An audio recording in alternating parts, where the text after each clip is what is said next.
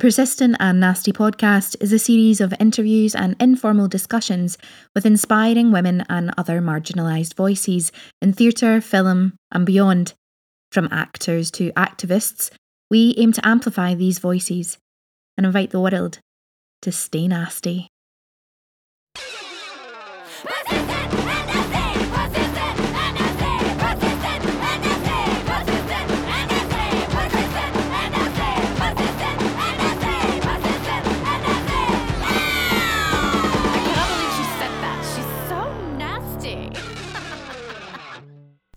Persistent and Nasty podcast has teamed up with We Edition to offer our listeners 25% off monthly subscription.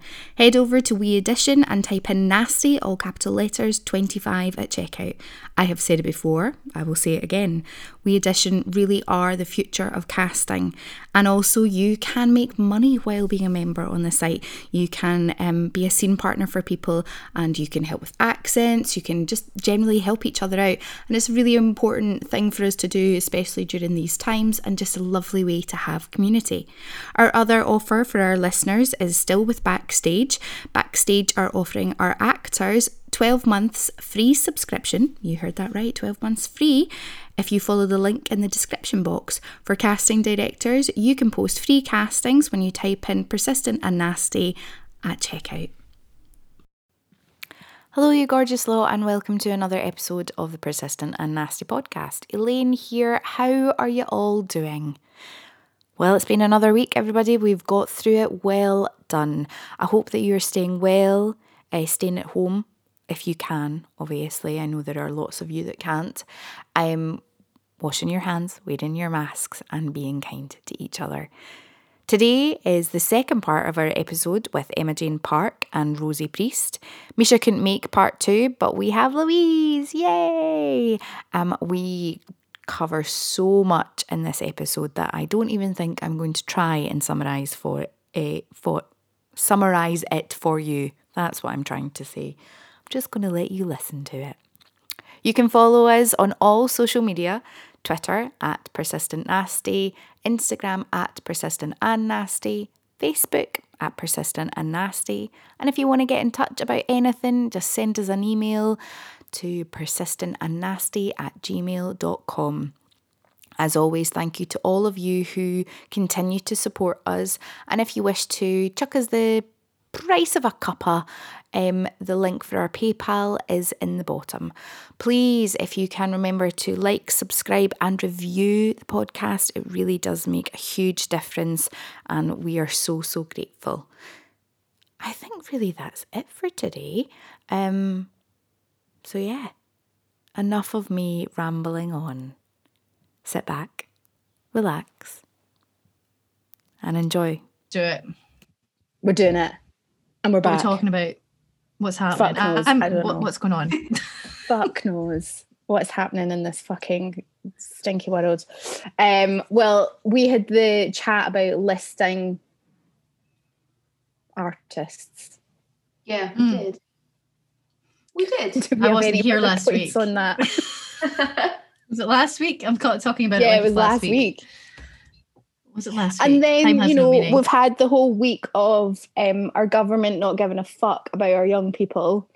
So it just, a lot's happened. Yeah. a lot has happened.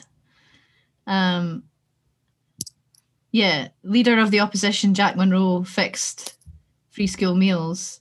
Like it happened, and then she fixed it in the time I think that you guys recorded the first half of this. yeah. Things move real fast, like yeah. Ferris Bueller would say.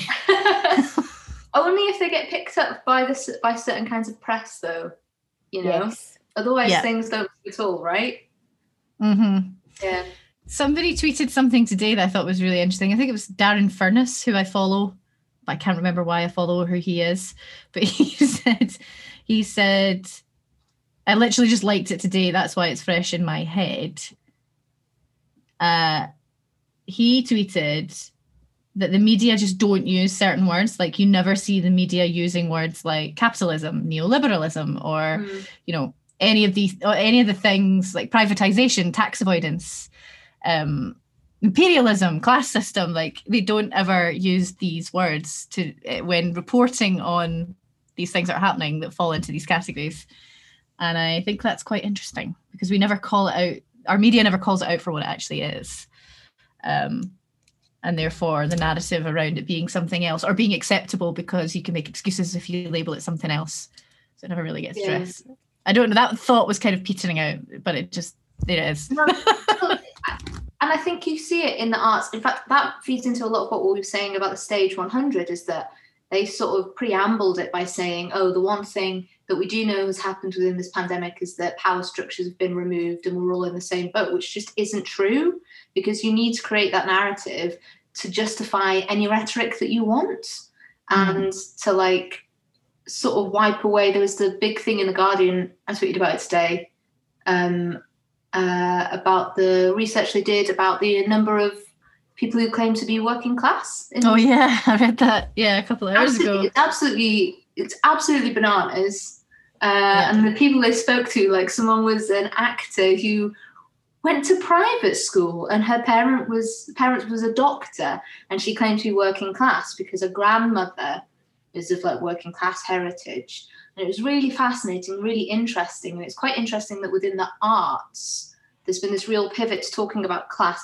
Importantly, like, but it feels quite clumsy and it feels, um, uh, you know, I know uh, a lot of people talk about being working class or working class heritage or working class identity, but actually, it's so embroiled in a particular British way of being that there's very there's not very often an actual like dissection of what that means or what that lived history looks like or the trauma that's involved in growing up poor, for example. So often people who did grow up working class, uh, there's different levels to that as well. There's different levels to being working class. You know, there's people who typically working class uh, backgrounds are people who were working. They're not typically people who weren't working because there's a big stigma against not working. Yeah. Uh, but it doesn't mean that they didn't grow up in extreme poverty. But at the same time, there's an awkwardness around people who did grow up in poverty not being able to talk about it. And at the same time, all of that sort of being eroded and Mhm. taken away, their marginality actually being taken away and dragged into the mainstream because people aren't willing to accept their own privilege. yeah. and the fact that we don't have we just refuse and it blows my i think it's a societal issue but i think we're just a microcosm of society where i just don't think we make space for really complicated conversation like really fucking complicated. We're not going to get to the end of it but the action of having the complicated conversation gets us closer to a form of understanding. And i think that's it's something that stays with me all the time but i'm working at the minute with two amazing migrant artists quite a lot. And we were referencing class quite a bit and they were like can we just have a chat and a coffee and talk about the class system and once you start and they were like cool so none of this i can't fill out the box on the form because that doesn't resonate with me at all because i grew up elsewhere and i'm Mhm. like shit yeah Yeah. so there's the thing um but also that the metrics that are being floated around like what did your parent do at age 14 and you know when you're like not that it doesn't speak to all of the stuff Mhm. um, that you carry with you and what that Yeah. like, what that actually means and i think i think loads about social mobility because as i'm unpicking I feel like I, I think I maybe said this last time i think i maybe understand the arts enough now to make a decision but that's because i've spent 15 years pretending i understand the arts pretending i understand any of this and this is a conversation for a counselor more so but having to unpick where i've assimilated and what Mm. that does it to that internal classism that you carry and Yeah. that also been bred in through generations and also like how filthy it feels to talk about social mobility and to have that complicated conversation to be like i was brought up in a working class family but now i make my income from the arts Uh-huh. so am I like I, I don't know. And I think since class has become I'm gonna say a trendy thing. And I don't I Mm. don't mean that. There's like there's a whole context to that because it's so complicated. But I think there's a thing of wanting to claim an identity so much because it feels like there's a license with it that we don't acknowledge that it is a fluid identity as well. Yeah. Yeah. Yeah. And it, yeah, totally. And it changes in and like even in terms of like um generations, I don't think my sister and I are the same class, if I'm being honest. Like, Hmm. I'm like, we grew up poor, and but uh, you know, I'm studying for a PhD. I live in a flat in Edinburgh. I can see the sea from my window. I'm not. I'm doing pretty fucking all right, you know. Uh, and there's a something about um, the security of, of parents, for example, in knowing that if it all went tits up, that things were going to be okay, that someone would have your back, or you wouldn't lose you wouldn't lose your flat, or you wouldn't or anything like that. And that's the security that I've garnered from my partnership with living with my partner. But that's something that my sister doesn't necessarily have, even though she lives with hers. So I think that um, it's a really complicated thing, and it's really it's it's a particularly British thing. Mm. It's Yeah. like I never encountered it when um, I spent a couple of years after I graduated living in Vancouver, um, which was one of the most extreme cities I've ever lived in. It was extremely rich. Like I would deliver, I would deliver tea. I worked for a tea organization, but I would deliver tea to the guy who founded Lululemon, who lived in a mansion, uh, and uh, in this, this other world. And at the same time, like five block blocks over from his house was like the most open, like extreme drug use I've ever seen. Yeah, in East Van, it's like unbelievable. It's absolutely bananas. And uh, but the concept of class just doesn't exist there. And I think it's really it's really embroiled within British identity and it's from industrialism. It's from like it's from a time period where we don't exist anymore. The the ways that we work aren't the same as the ways that even our grandparents worked, you know, like we will not be expected to have to enroll in the army. We will not be expected to have to work in mills, in like in severe industry, even in shipyards, like from the 1960s, 1970s, the way that our whole industry, economy, and even social aspects, you know, working men's clubs and their erosion, all of that is gone.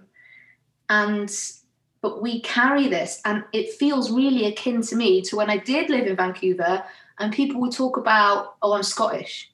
Mm. I'm Scottish. Oh, I'm Irish. It's like, oh, have you ever been to Scotland? They're like, no, but my grandfather was Scottish, or my great grandfather was Scottish, or my, you know, like, and there's a certain like badge of honor that comes with claiming that heritage that feels really similar to the badge of honor saying, I come from a working class heritage, but I'm doing all right, you know? hmm Yeah, it's people are kind of uncomfortable with the idea that any that they don't exist in a meritocracy, um, and this idea that they might that, that any doors that open for them might be related to privilege, no matter how small or like, um, even even connected to hard work, even if that privilege is connected to hard work. That it's just a it's just a, an uncomfortable narrative for people. It's it's better to sort of adopt the story of our um, pull yourself up by your bootstraps grandparents Right. um, because it makes us more.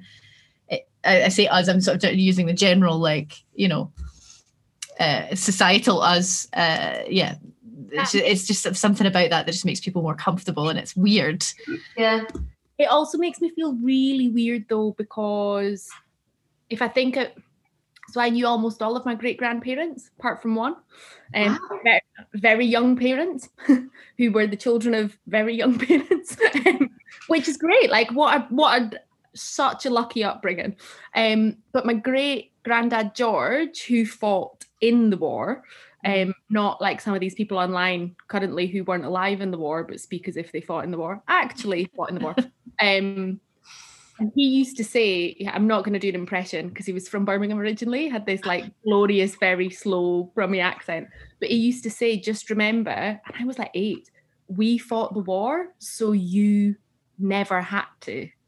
And I'm just like, there's something that makes me want to tear up because I think like how how dare we need to live some kind of trauma porn or imagine we need struggle Mm. when someone like him is sitting with PTSD and God knows what he witnessed. And he genuinely was like, I did it so you don't have to.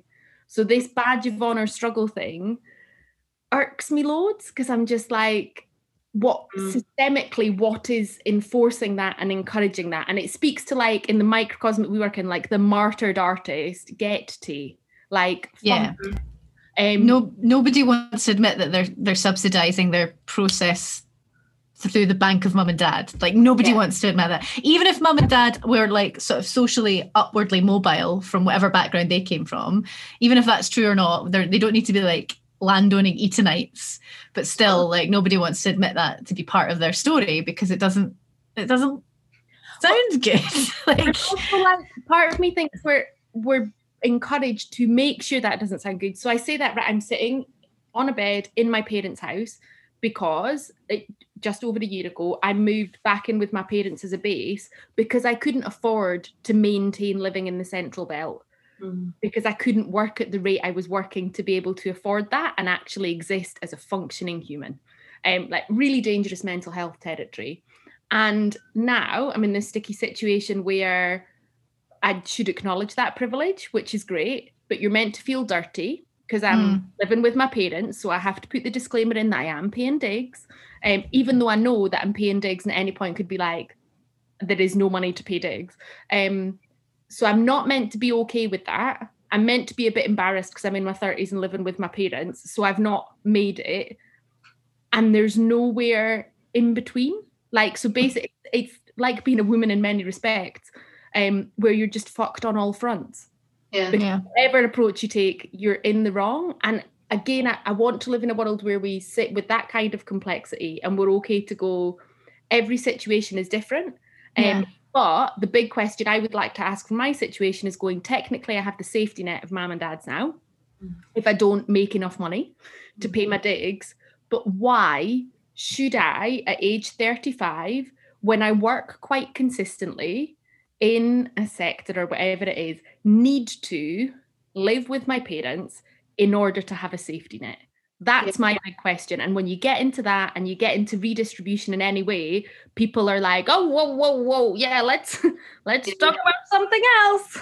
Also, follow up question to that: How this is, and it's about perception, I think, as well, and how it's how the, the perception has been deliberately structured.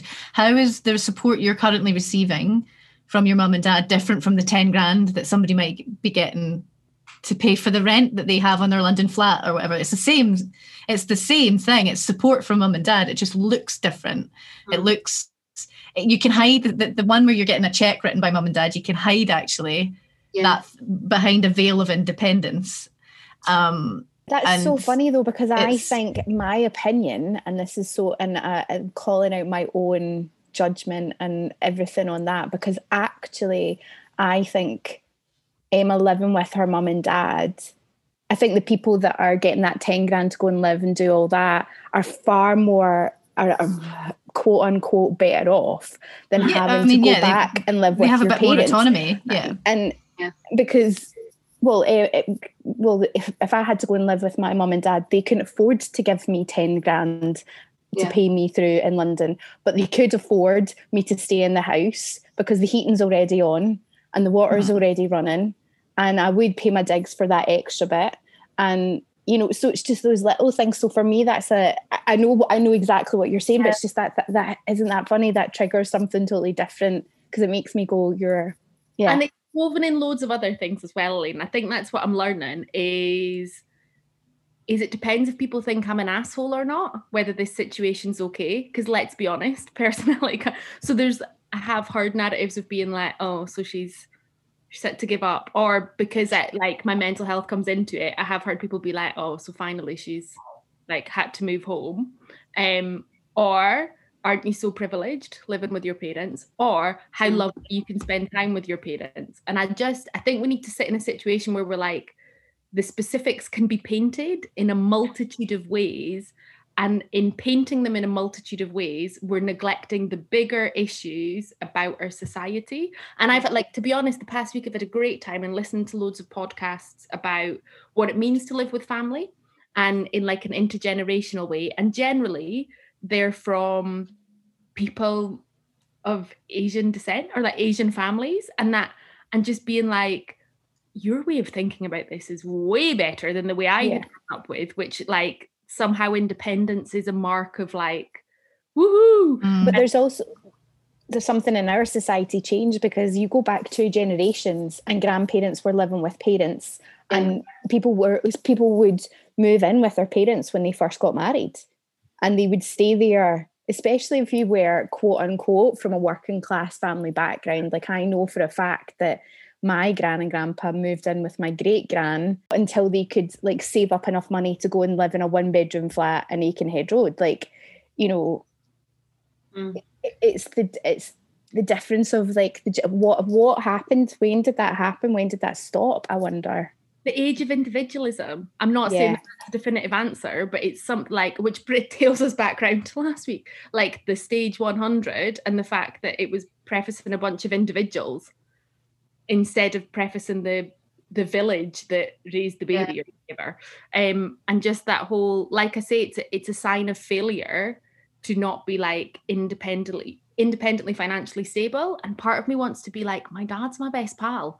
I get to hang out with my dad every single day. Like we have some of the worst chat that makes like the best thing ever just in passing, like three or four times a day. What why would I want to be that kind of independent when I can have that kind of Yeah.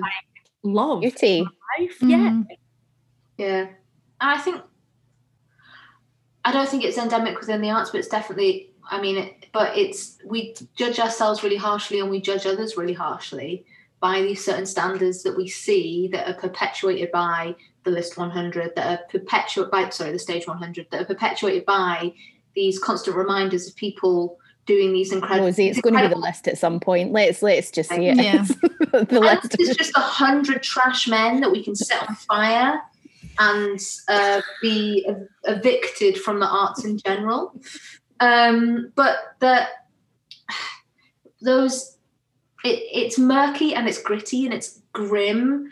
And talking about class is grim because also it's antiquated it's an antiquated understanding of how people work and how they grew up. And the trauma that's involved in growing up poor or the trauma that's involved in growing up without much of anything. And it's embroiled within this identity which is antiquated and doesn't fit a contemporary society which means that it can be easily mimicked and taken on board by other people.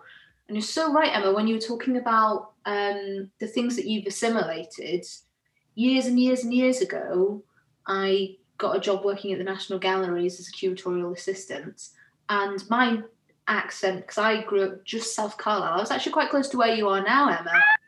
I know.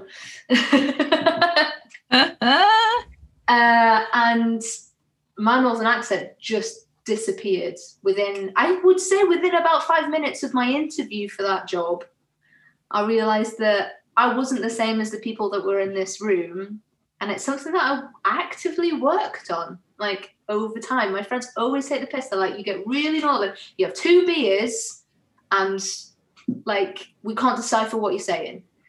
But It's that that's it's code switching, that isn't it? Like uh, the black community talk about that quite a lot in terms of because it's very prevalent in, in how they live have to live their lives. Um, code switching to sort of be more amenable or or uh, to sort of have a more attractive passport to move through whatever wo- world that you're trying to move through. Um, I think the other thing, sorry, I'm jumping about a bit. F- forgive me. Um, eh, that there's something really gross to me about the adopting of the working class hat because what uh, you've you've all touched on it this idea that what we're not talking about is the really really grim reality of what it means to be really poor.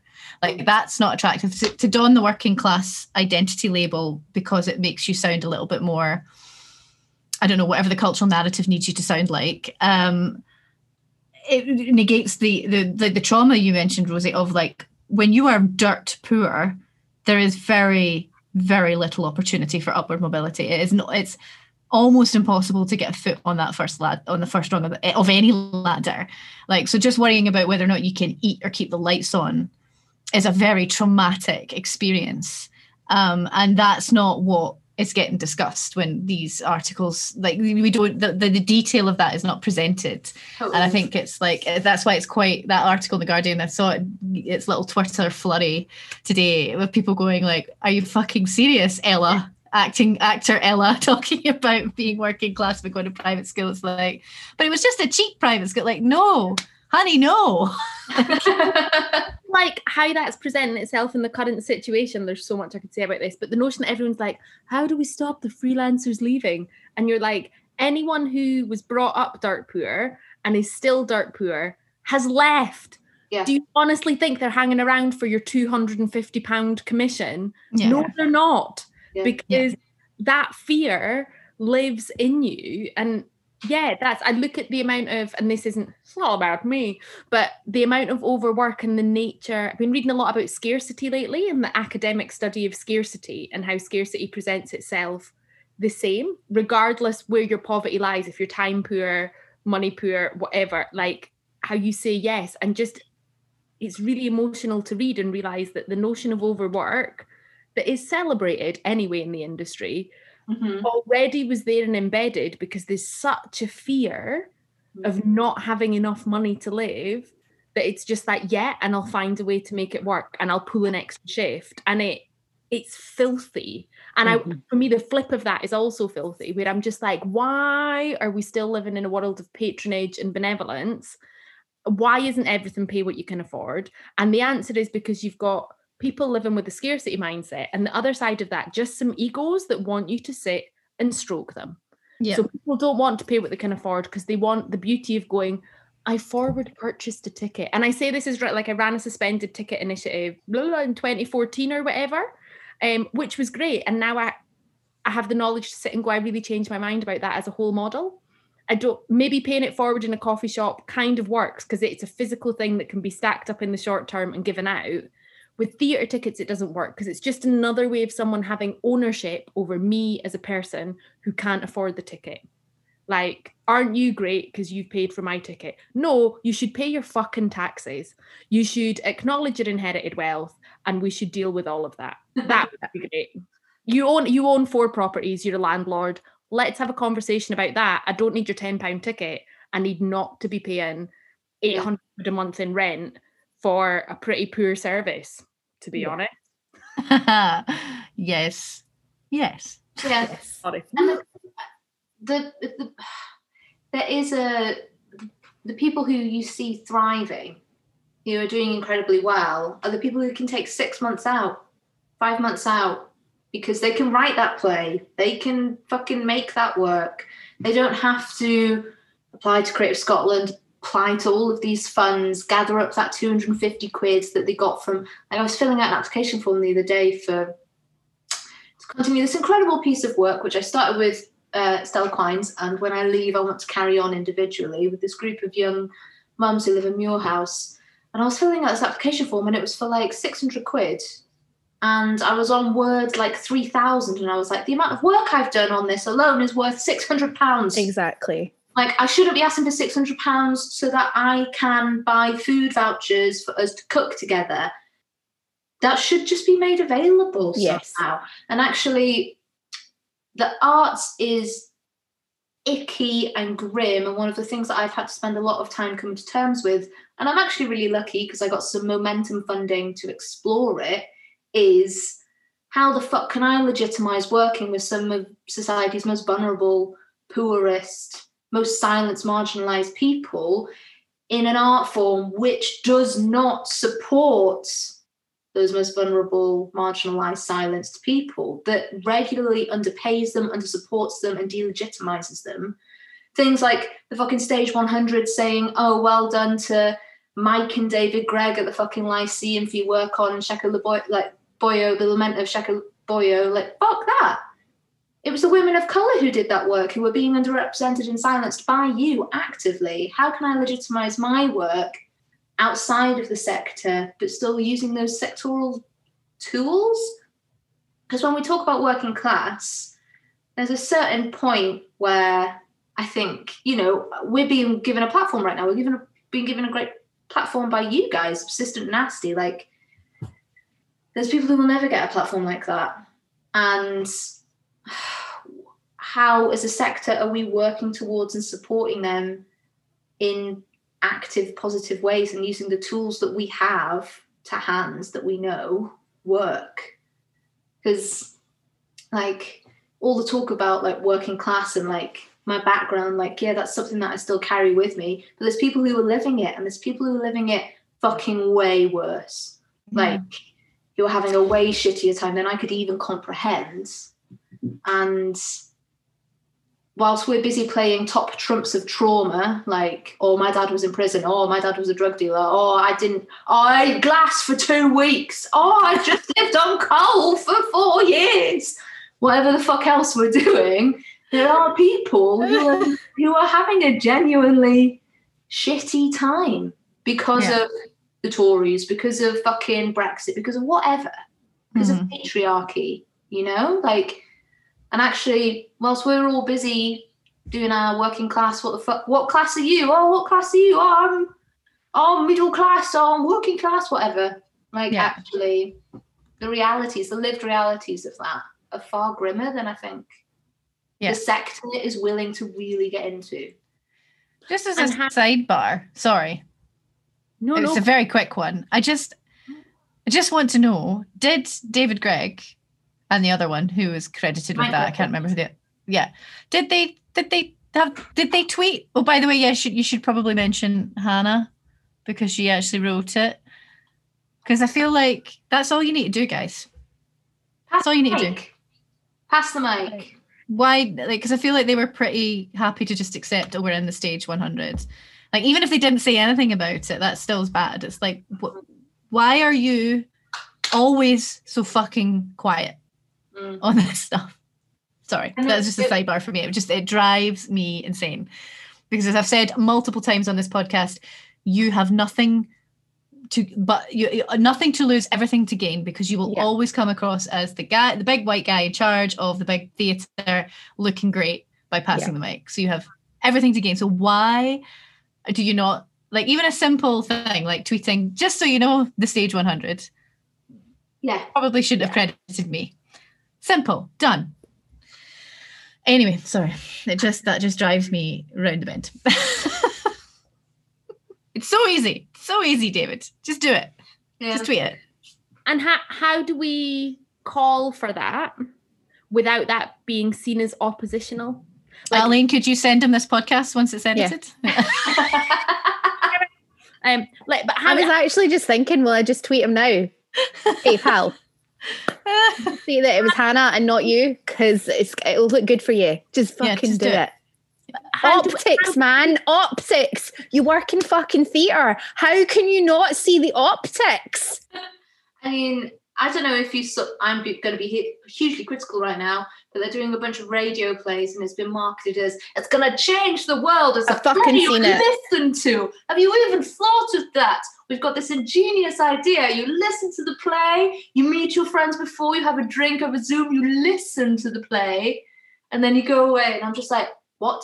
And also, it's all these fucking John Byrne and all these people and there's actually two very interesting people in there, but a lot of white voices who have been very platformed throughout all of this pandemic. And also, I really want to know who the actors are that are being employed because there are so many. we never get to hear about the actors I know, but there's so many freelancers who aren't names who have lost so much work from all the little small jobs that they do that they could do with that with that commission. That one job could make them feel fucking better about this shit of a year.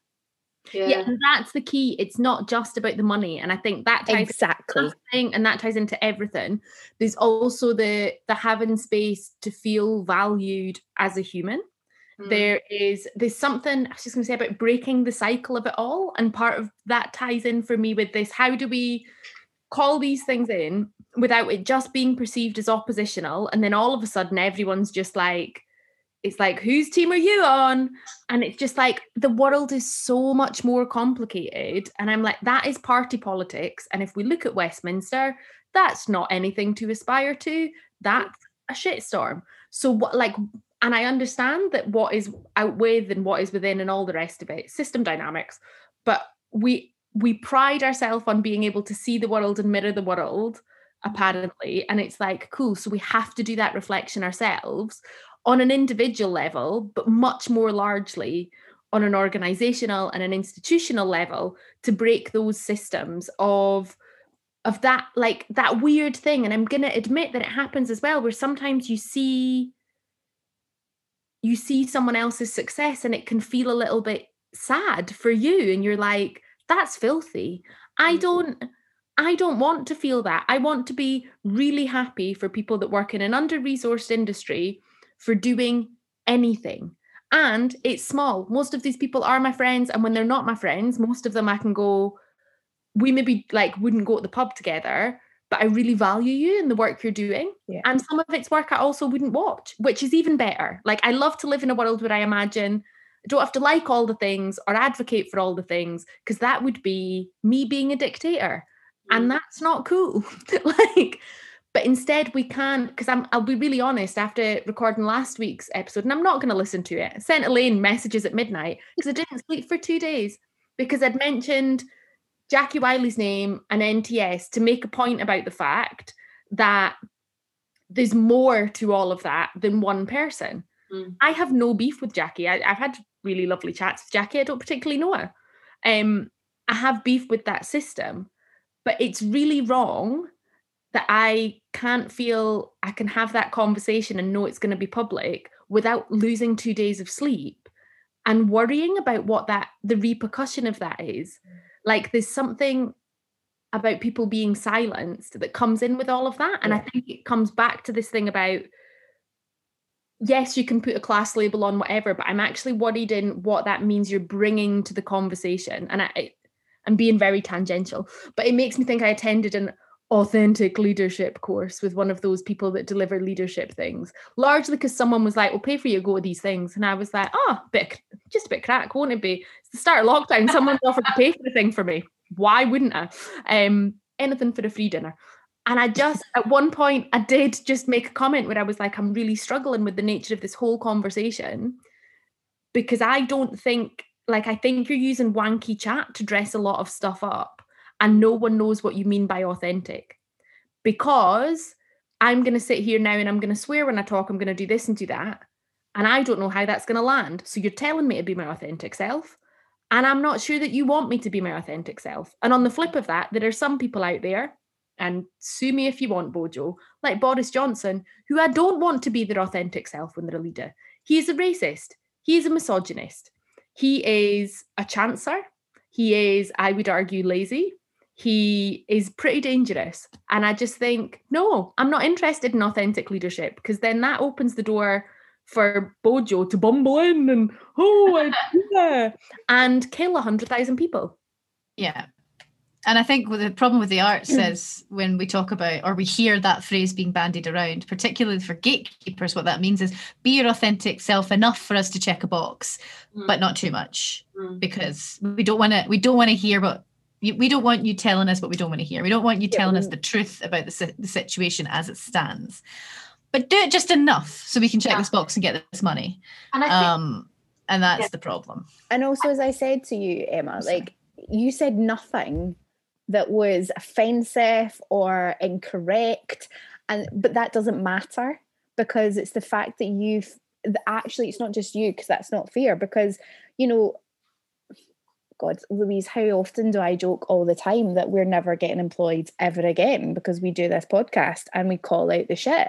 We, I mean, it's, it's it's almost every it's every time we record. And I would just like to um, say, haven't been employed. So I I sit on side like I love this discussion because I'm sort of like I'm, I'm almost like I'm so split down the middle. Like I'm I'm borderline like in arguments with myself in my own head about it because part of me is like, yeah, we're joking, but also part of me thinks there's definitely a sliver of truth in it. With certain organisations, There definitely is. at the Otherwise, it like- wouldn't be there. Otherwise, I like, would never have it. thought it because just like Emma would never have gone, oh my God, I'm not slept for two days. There has to be a sliver of truth about actually, they don't want to hear what we have to say.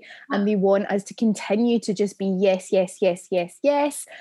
even though we're not saying anything that is against them or it's about ways of improving something and making something better and more accessible how that is an issue i don't understand but the fact that it's perceived like that is Yeah. ins- insane to me There's also for me like the losing sleep because I don't want to hurt. My big fear is I was like, if Jackie gets the tail end of this in a way without any context, a woman who's probably really stressed right now will also be upset. And I don't want to be that woman that makes another woman upset. What I do want to do is be able to have a conversation that goes, there is an innate power balance, imbalance between us. There is also a lot of stability elsewhere. Like, so I need to be able to call out that power imbalance and call out that the precariousness of other lives without it being personal. And we just don't do it. And we see it at the minute with all of the the pile-ons that are going on in several parts of the the industry shall we say um particularly Yep. on twitter. Yeah we live in a culture societally of pile-on. And i'm not getting into cancel culture because that is a whole like nine years worth of podcasts but we do we live on a thing where again are you for it? Are you against it? What like and it's just like we need to be able to talk about people in the positions they're in to talk about the system. If not it is an abstract concept and we can't make any level of change. What you've identified with david is it is really easy to say to david when you're credited for someone else's work please shout out and credit the work to them that is an ask whereas if we talk about artistic director of imaginary organization, it's really easy for everyone to look the other way and be like, oh, it can't be me. Mm. but then I think this is sort of this is a really big problem in the arts is that the art is marketed. You know, I remember being young and What? I remember being young. I remember that youth. It Hold was up- hold the bus. ago. hold I the had bus to walk 15 miles in the snow to get to drama school or whatever. Oh yeah. hold the bus Do not i am the only one that can pull that card University. Rosie. Never heard of it. I went to school of hard knocks. I did. Um, Rosie, on a side note, have you seen the girl that's done the um the the musical musical.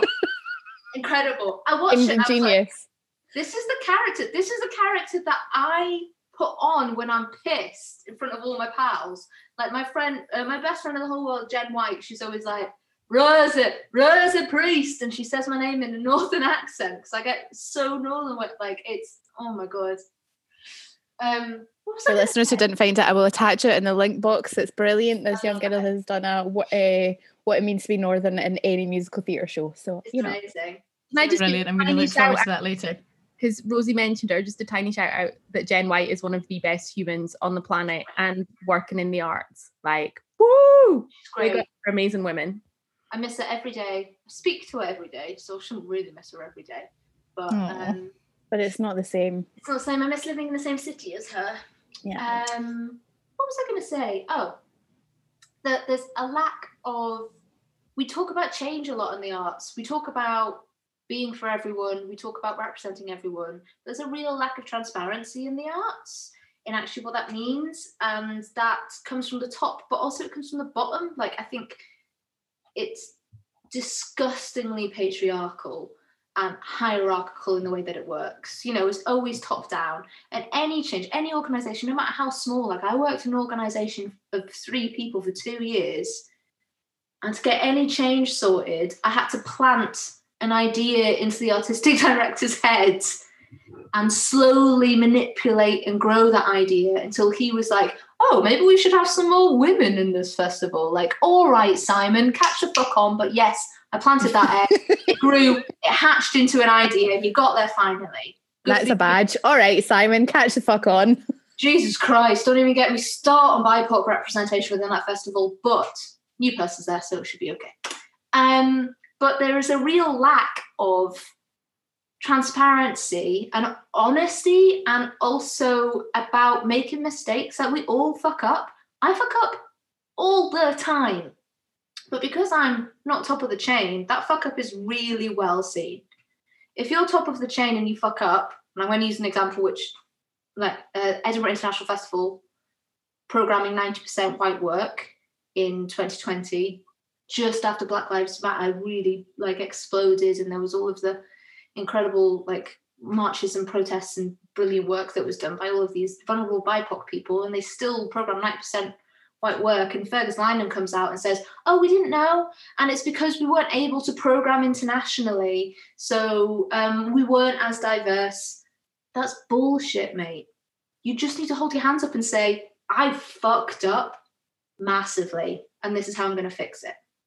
But instead, it's a constant cover up of like choices that is done. And I think there's a real lack of, there's just a lack of transparency around particularly power, money, who's who's platformed.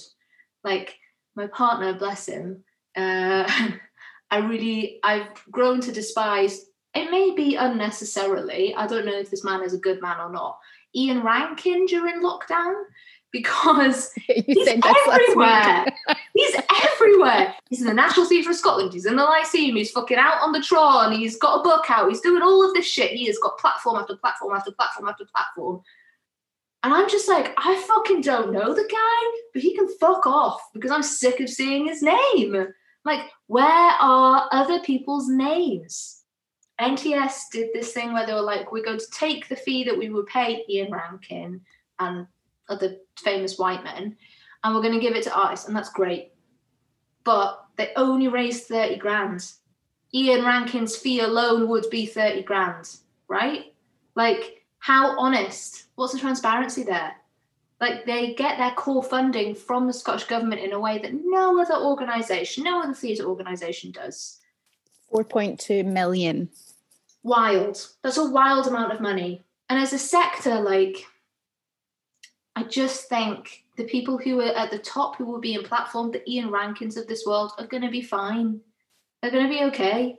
But it's the people who are like scrabbling for those £200 subsidy little grants, bits and bobs. Well, this is what I think, uh, what I was saying earlier with the whole this Lyceum thing and doing like employing the freelancers and performers um, that aren't well known and aren't seen that much because actually it's a validation. I hate that we need it, but also for people's mental health. And actually, you know, we're talking about the fear of losing all these creatives in our industry. Well, you're not doing anything to keep them in then by giving these by giving these roles, positions, um, platforms to people who already have a platform and will be okay. They yeah. will survive. I also think for me, there's a darker thing at play where the resistance to transparency is actually resistance to change. Because if you can't see it and can't see the problem, you can't fix it. So there is total resistance. And I'll, with the freelance task force, um, back in the day, the freelance task force, task force. I hate military language. I'm not sure anything in the arts calls itself anything militant, but there we go. Um, which I have, I could speak about that a lot. But there was a situation with the performing arts venue relief funds where we were just like, can you just send us a breakdown of what money's going to get to freelancers? Like, we know what you've received, that's public information.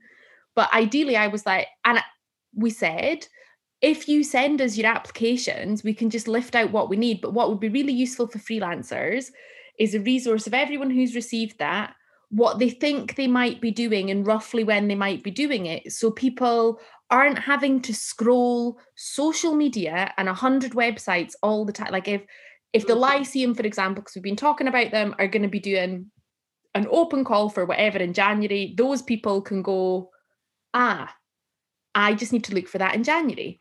And instead, we had a meeting where we had to, some people, there were some who were phenomenal and just replied. Some people just went, there's the budget do what you want with it. Maybe send it back to us so we can just read it over and make sure you've not got anything out of context. It's like, thanks, great. Some other people, there was one pretty aggressive email where it was more like, you should be looking at this instead of looking at this. We're doing like, come on. And you know, when you're like, don't tell me where my activism should be. Two, don't tell me what freelancers need when you're not a freelancer. And I don't believe that all freelancers need the same thing either. Whole other conversation. Um, yeah but there was also like a series of meetings where it was like, well, what do we need? And that piece of work dropped off because essentially our contracts ran out. And there was that thing of going, we we don't have the energy or the time to pursue this huge piece of work that didn't need to be. But I Mm. think that that's the opposition thing again. Are you going to use this to call us out? And it's like, no, I just want people to know. And also, I think you're in a shitstorm. But if we knew your shitstorm, we could probably be a bit more proactive and supportive.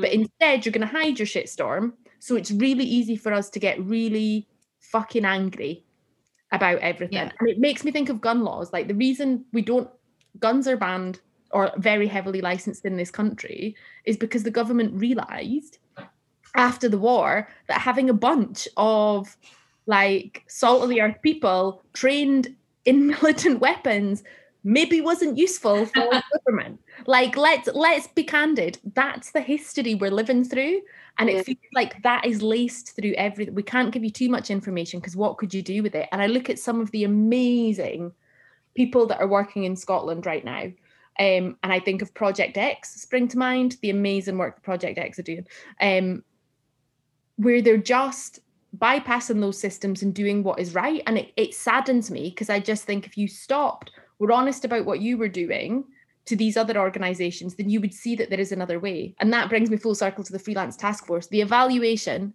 publicly available online, only references hierarchical ways of working. Hmm. There is and any conversation about non-hierarchical ways of working is deemed as being structureless. And you know, when you're like, so we're fucked all the way to the core because we have a bunch of freelancers and it's taken me years to undo this thinking as well who'd been conditioned to view the ladder as an aspiration and to Mm. view the ladder as what you need to do to to do this thing when actually what we need to do is burn the fucking ladder down Hell Right. yes. And that's yes. what that's what intersectional feminism is all about. And people keep using it as a marketing tool. They keep saying, oh, it's intersectional, it's intersectional, it's intersectional. Intersectional doesn't mean that you understand how working class intersects with being like a BIPOC artist. Intersectionality means that you understand that the structures that exist need to be destroyed and you need to start again. Mhm. You can't then have it like you can't have an intersectional theatre organization which makes plays in the traditional way of having a director and an assistant director and a budget which is controlled by someone. It needs you need to level this playing field. Mhm. And the And yeah, sorry. no no on you go on you go. No, I was just going to add to all of this. I feel like this is where I get really fucked off with uh, when we talk about the bigger organizations and their reluctance to sort of climb down out of the treehouse, uh, particularly in moments of crisis where they should be engaging with their community in a really vocal and transparent way. That resistance to transparency throws up red flags for me because I'm a bit like, because I've arrived at a place in my life where, you know, um, I do have a, a, a job that I work three days a week that is, is secure and safe, but I arrived at that getting that job through years of freelance and years of of running myself ragged. And for the first time in my entire adult life it's taken me to, to till 36 to get to a place where i don't necessarily want to climb a ladder. I don't want to climb a ladder. I don't see what i want to do next status driven because i know i'm good at what i do. But you if, if i am freelance again or or even in the context of the job i currently have you should be listening to me. The, the, these organizations should be listening to the freelance community to, to the community that makes what they do possible. And any resistance to collaboration or dialogue with that community makes me think what the fuck are you not telling us? What are you hiding? Or what is the ethos behind what you do for in, in yourself? Like it's Or- just sorry don't yeah. be so bloody paternal. Our tiny brains can take it. Yeah exactly. I don't need you to protect me. I need to live in a world where I can protect myself. And that, like, disability justice has been saying this for years. Like, stop assuming you can do things for me and babysit me. Like, just let me be myself and tell you what I need. And and let's compromise because loads of stuff butts up against each other. But if we know where the compromises have to be made, Mhm. Totally. find a clearer way forward. And I think in Scotland, we are really lucky that there is an organisation who is supposed to sort of join us all together, and that's the Federation of Scottish Theatre, that's FST. They're supposed to bring us all together. But freelancers have to pay to be part of that. Yeah. I don't have, now that I'm leaving my job, I won't have the disposable income to do that, to make those connections, to be in those rooms and to say those things. that's And my biggest that problem with loses the out on quite a lot of other other um, organizations that are sorry um, there are other theatre companies and stuff that can't do that so Yeah. they're not included in fst Exactly. lots of individuals lots of like as rosie's pointed out loads of freelance in- individuals like every instance in my life where i've been able to be part of fst is either as you've just mentioned rosie being part of a, an organization that was able to pay for me or i just happened to be a bit flush yeah. at the time and I was able to pay the membership fee because I thought I had to. But now I'm like, and no shade to S- to FST or the people that run it. There's some amazing, like the majority of them are all brilliant. But I am like, why are why are you a membership organization? Why is it so expensive to if be? you look at the board, the people who make up the board of that organ that of FST, they are all people from organizations. There are no freelancers on that board. There oh is there's one emma says Yeah. there's one There's one. Um, so Annie George, the brilliant Annie George. annie course. george is the only freelancer and carrying lots of things on her shoulders. yeah I bet you And she is. that's absolutely that's absolutely bananas to me. And you know, uh, one of my best friends works at FST. He's great. Um, but two years ago, I stood in an FST meeting and listened to organisations talk about access. And they talked about access for socioeconomically deprived people, and they talked about access for disabled people, and they talked about access for um, deaf and blind people. And I stood up and I was like, never about us without us. This is absolutely bananas that I'm in a room that is actually fundamentally inaccessible because you have to go upstairs. There was no way of getting into that room. As a woman who, uh, I'm ADHD, I just got diagnosed with ADHD, who's neurodiverse, this doesn't suit, this doesn't suit me. But the fact that there is an organization in Scotland that exists that can solve huge amounts of these problems if they would bring in people with that knowledge people project x if they got project x in like if they were doing like mass anti-racism like lgbtqi training if they were doing that sort of transparency work and i stood in that room and i said this isn't good enough. And i was told oh it's going to be better. And two years down the line it hasn't changed. Like it, It uh, and I and it's it's exhausting that it is exhausting. and we're having really we're having a really complex conversation about what it what it means to be working class, like about post-industrial fucking UK, about politics, about patriarchy, about all of this shit that impacts us working in this sector every single day. But this is a sectoral organization who's supposed to represent those voices, and I just don't know if they do. No, I mean, I'm just going to be really candid. I don't know if this should go in the podcast podcast or not. Elaine will probably make a decision on it or tell me. um, I, you know, it's no secret that Persistent and Nasty had a presence on the Equalities and Diversity Working Group that FST put together before the end of of last year. Um, and we wanted to be part of that for a very specific reason, which was to bring some of the work and research that we are doing behind the scenes on uh, power dynamics in rehearsal rooms, abuse and harassment, and how that gets addressed. And if there's some somehow some way that we could create a structure for safety, not an organizational level that encompasses freelancers, both in project and post project. Um, so you know, Emma knows a bit about this. So we wanted a presence on that because we believe it to on that group working group because we believe it to be an equality issue.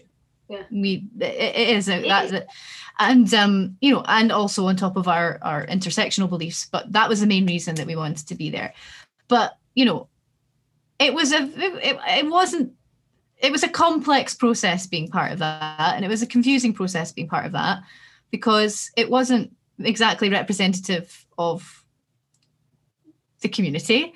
It was very perplexing the makeup of the group because it was like it was broadly white it was broadly salaried it was broadly or you know people from organizations. It was very very confusing. And and again you know it was the, it, that issue was addressed in the process of attending those meetings. But and part of me is also just like so exhausted with having to go having to point this out to to organizations or institutions that have the resource or have been around long enough to be long in the tooth enough to sort of acknowledge these things and have learned by now and not uh, we shouldn't have been in a position to have wasted time pointing that out and having to go through a process of like well maybe this this group could have been the makeup of this group could have been a bit more astute. There's- i don't know. It's just like I, There's I get tired. So exhausting but largely i would say exhausting because there's there's not enough honesty around um I, do, I just did a really weird hand gesture. I don't know if you saw the the tiktok of the person What, talking what about it? intersectionality and stuff where they essentially said nothing for 30 seconds and they just sounded like they worked in the arts. I just i don't whatever my hand did mimic that. I will look it up and send it to you. It is one of those ones where you're just like oh shit. Yeah. I know that person Me again, this is a really long episode, so we just thought it would be good to have a wee pause. You can go get yourself another cuppa, glass of wine, whatever you fancy. I suggest putting on some music and just having a wee digest of everything that we have discussed. I'm going to listen to Portishead, Glory Box, because why would you not? Also, at the very end of today's episode, Louise mentions um, hair dye in our mum's house. That was connected to a conversation that we'd had just at the start and about the things that we did when we were younger. Um, you know, when your mum had just got a new carpet and you managed to spill nail varnish on it or get red hair dye all over it or all of the above. Um, just for a little context of the last few lines of the podcast. Thank you, everyone. And when you're ready, come on back in for the next part. um and it's me sometimes um there's something where we're, we're not about what all of these things are. And I think there's a thing about going because I'm a total FST fangirl in some ways, and I feel like I've built a relationship of honesty with them. I think, are you moving slowly, which means you're not responding to the fact that the the early 2000s, late 90s art world was the new labor project that meant there was enough money cutting about. So actually, every freelancer that wanted to do anything of scale became an organization because there was enough money to do that. So we say organization, and it means a million different things. Like I know people who were part of the regularly funded organization portfolio and then really annoyed when they were no longer part of it. And people talk about being removed. There's loads of things around that. But I'm also just like, you've not been removed, you've been unsuccessful. And some people justifiably were reinstated after the last sushi because why weren't they? And there's loads of things in there. But the notion that suddenly, because you've you've entered into a corporate governance structure, which let's be honest, that's where they were inherited from, suddenly you're more deserving than your freelance partners. So there's a question, but also the other question for me is like, what is FST's purpose? Does FST want to have a friendship with government with government? Which means they have to move more slowly. They can't be a lobbying body. They can't be overtly political. And just be honest about that. Do you want to be like a midway mediator where you do a bit of lobbying, but generally you you keep in with government and you have that connection? Or are you a lobbying organization? And if you're not supremely clear and honest about that, you literally cannot serve a purpose because people like us turn up and go, we want loads of change. And then it's like, what's this doing? It's moving really slowly. Yeah. People who possibly are more established or in more stable positions are like, we want information from government. And I think there's something that's happened this week where, and again, it's really hard to talk about, some organizations have been given some direct funding to continue their work from government, um, mostly in the Highlands, um, or mostly, no, mostly in Aberdeenshire and, and the Highlands, I think. Um, which is fine. But I'm also like, I would never have the guts to just, you know, I'll just write to government and be like, you should give me some money directly. and I, and of course, that system exists. I don't blame those organizations, but let's have a conversation about what enables you to do that. Mhm. And and let's Yeah. figure out where all of these things lie because FST can be great, but if I know they are not going to be a lobbying body, I can then make an informed choice about my presence in that space and I can Yes. take myself elsewhere instead Yes. of trying to change something that has a like we're not talking about purpose enough, in my opinion. Mhm. I think that there's also a, a problem, a fundamental problem with FST is because the board members and the people who are are steering it are made up of those major organizations who are RFOs, who are co-funded by the government, is that often the views and the ideas and the way that it's steered doesn't actually necessarily represent those smaller, more agile organizations or freelancers. And I also think that it means that there's an unwillingness there to challenge and to lobby actively. And I also think that there's a real unwillingness there to be a critical friend to the sector, which is what we really need. We need a library where people can access, oh, how to make this rehearsal room a safe space. Like, what are the ways that I do that? What are the ways that I make sure if a racist comment is made or if someone feels like they're being treated unfairly, but they're a freelancer, what happens then? Like, and Yeah. I always considered FST to be that body until I started going to FST meetings a few years Yeah. ago. And I realized that they're primarily a training body. And I feel like that's just, and it's a training body that is only really available to organizations who can afford to take part in it. And really, what I think they should be is a critical friend, especially now when we're talking about this, when we're talking about the arts changing, when we're talking about, you know, the, the people who are struggling the most potentially being left behind? Like how do we make sure that those big behemoths run by people who are very safe don't just take their friends with them and they take everyone else with them? And actually i feel like it's fst's job to be giving that advice to be being like to be holding those mass those those difficult conversations rather than just placating people who are always platformed. Like i've been to i think two Emporium meetings and and two FST like Christmas gathering things. And I've seen the same people talk time and time again.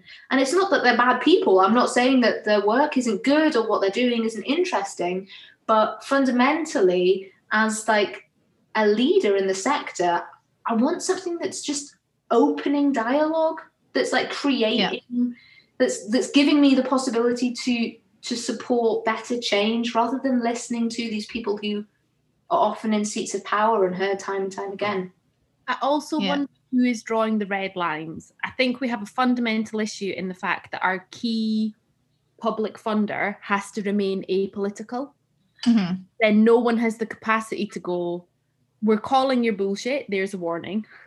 And and I don't want things to be that like supervised. I would like it to to come from a different way, but I do think having some actual red lines is the only way we're really going to steer change because there's just a bit too much of like getting away with it. Oh, we didn't notice. Oh, we didn't know. And it's like we, and if money is the only thing that talks, because I love we talk about we want change, mm-hmm. and I'm a bit like, who's the we though? Because yeah, who is the we, and and what do we mean by change? And that isn't me saying we should all stop and be really stagnant and talk about semantics, because no, but there's like I think the we is quite a useful weapon. Mhm. Yeah, because the truth of the matter is that some people don't want change. That's that is And I- the uncomfortable truth. I would say the majority of the people who have comfortable CEO, AD positions don't really want that change. And Yeah. what I saw and what I've heard from a lot of my friends who work in different organizations is that there's a lot of anti racism training happening. There's a lot of well being training happening in organizations. And like, I mean, I work for an organization and the but actual meaningful change, taking positive action to make your board more representative, taking positive action to make sure that your staff aren't fucking exhausted working in a pandemic, taking Mm. positive action to make sure that you're supporting the freelancers who you've worked with for years is like it, Yeah. it all feels incredibly tokenistic. And this is why it, it comes back to transparency again for me. Like again, that red flag of who's willing to do it and who's not. Because again, like no shade on FST. I, I am similarly in a place where I like I will support that. This is not like an anti-FST sentiment that I oh, I hope anyway it isn't coming across that way. Because I think a lot of what they do is brilliant, but you're exactly right, Emma. They need to be very clear, like pl- plant their flag. This is what we are, and this is what we will do, and this is what we won't do. Hey guys, who within our membership and with our and our peripheral community is is capable or willing to do that? How can we support you in a way that keeps us safe if we are in fact going to be pally with the government or apolitical like Creative Scotland? And then we can start looking at ways that we can go, well, will you support us then to get siphon off a little bit of money that you might get so that we can, as an independent, completely political entity, whatever it may be, whether it's persistent nasty or a theatre company or whatever, so that we can do the shouting and the pointing out that you can't do. And you know, because so, much of this comes down to me, to, down to transparency for me, because my my little three day a week job is it, it sits in the context of a local authority, and I remember asking my boss like because i thought your practice emma of putting your applications on your website whether failed or successful was absolutely brilliant. It's a small but a, a small thing but a game changing thing. And i was yes, like yes. said to my manager could we do that do you think? Um, and it freaked him out but in a, in a good way. Like he wasn't he was like but he was just like we technically we can't do that because our arts team sits within a local authority. We can't really it, we, we can't put stuff online like that that might cause a stoosh in the sense that not everyone's going to understand the context in which that sits. So like they might think that you you know because the the other the sort of cultural activity that sits within the context of local authority local authority is also paying for the bins getting picked up and the schools and libraries. So it's like it might just create an unnecessary stoosh with people who don't understand necessarily right away what it's for so I thought like, well, that's that's a very clear explanation to me. I get that. Okay, great. So we can't do that because it actually might cause more problems than it solves. So can we just tell people that? Like, so like, and I did, and that's fine. And it's just like that was a really simple set of like a really simple process of going, this is what I want to do. Well, we can't do that. Here's why. That's really that makes sense. Okay, fine. Let's move on So think I want- of other ways. I want you to drop something. Sorry. Sorry. I was just going to say, it reminds me of a, um, I was in a meeting, well, some point in the past year, where there was lots of like, but sell the buildings. And this person who works for an organization based in a building, I can't even remember where, was just like, actually, we can't. Our whole constitution is built around populating and saving this listed building. Yeah. And we just choose to do that through arts. And I was just like, that's bloody brilliant. But we don't have the conversations that allow people to know that in the same way that some people were like, isn't it strange that these these monoliths are the ones struggling financially to pay everyone? And you're like, oh, cool. So no one understands how box office bo- box office income works. Like, what have we been doing for Yeah. 30 years where people don't realize that box office income, and I'm saying that like equal surprise in myself, which all ties back into I think there's a a thing, and I'm not blaming individuals because I understand the complexity of being a freelancer, but how we activize that's a weird word, how we make active the like the freelance workforce so that they have the knowledge but also feel empowered to act with that knowledge Mm. because I often think that the drive to return to that kind of normal can also come from within the workforce who haven't witnessed that other things are possible. Like I always, it makes me think of intimacy coordination. People think that you're a bit of like a, a delicate flower coming in to do delicate flower stuff. And then if they go through the process with you, they're just like, oh, that's great. We could do with that loads of places. It's really practical, actually. Like it's it's really handy. And you're just like, yeah. And there's loads of stuff like that. So I'm gonna stop talking because I'm aware that I'm just like blah blah blah. Never stop. I feel like Rosie or Elaine or both had something to say. I think there was like it was like a moment there where it was like Fine, go. Well, mine is just like it's, it's on this whole thing of you know FSTB, what it could be, what the possibilities of it are, and also in the work that they already do and all of that. But it's also about quote unquote the gatekeepers and all of that. There is something systemic in our society that when you get to these points, there's the fear of not making space at the table, and I think Mm. that's something that we're that we could be missing out on because it's where that for me, I think that's the biggest issue actually. I think it's people's fear of losing their space. So, how, and obviously, you know, you've got five minutes to figure this out, people. Um, how do we fix that? And we probably can't right now, but mm. there's definitely ways that we can work about it. I mean, I I think Emma talked about it last time, but I think one of the things that I really believe in is that actually those top those top spaces that get the most space, that get the most platforming, shouldn't be taken up for very long, Yes, Yeah. yes, yes. Like four or five years max, and then you're out. right? Yes. And, I, and the thing Yeah. that annoyed me a bit about Edinburgh International Festival, I know I keep going back to them, but That's fine. um, is that you know they have this term you do a five year term but then you can be re-elected for another five year terms it means someone can be in this 120,000 pounds a year paid job for 10 years. That's over a, that's a million pounds is it? I don't know. I can't do maths. I have ADHD Yeah. it's a lot of money. it's a lot of money. That's a million pounds someone it's over a million pounds that someone can earn from that job. Yeah. and that's two that's that's actually, you know what? I don't want to devalue the arts, but that's an insane amount of money compared to someone at the bottom for the past 10 years that I've been working in the sector that I have earned, you know? I think mm, 12 months, uh, £15,000. And uh, That's like a brilliant year for me. 15 Right. I'm like, yes. right? I'm going to Marks and Spencer's for my shopping.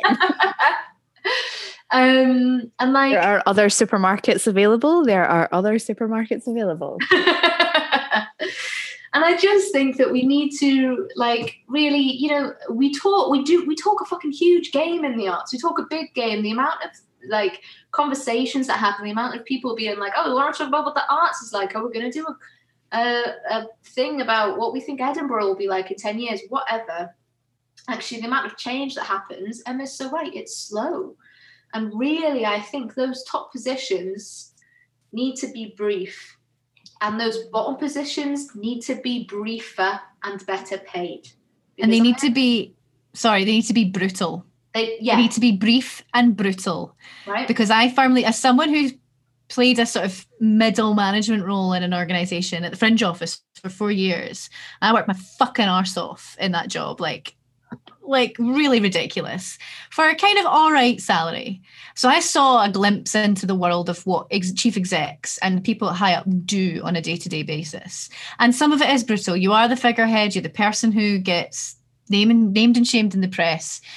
But if you're good at what you do and you have the conviction and you have the integrity that the job should should require you to have, your tenure should be brief and brutal. You should be on the ground. You're being paid enough to take pelters from your community, to be in about in about it, be at the fucking front line of Totally. the organization that you represent. Have the difficult conversations and then take them to the politicians that you have access to. I really believe that. Like, and it's a controversial opinion because a lot of those people in those jobs I'm going to stay there forever. are going to stay there forever and they've taken a, and they've maybe taken in their opinion a route to get there and they're now quite comfy Yeah.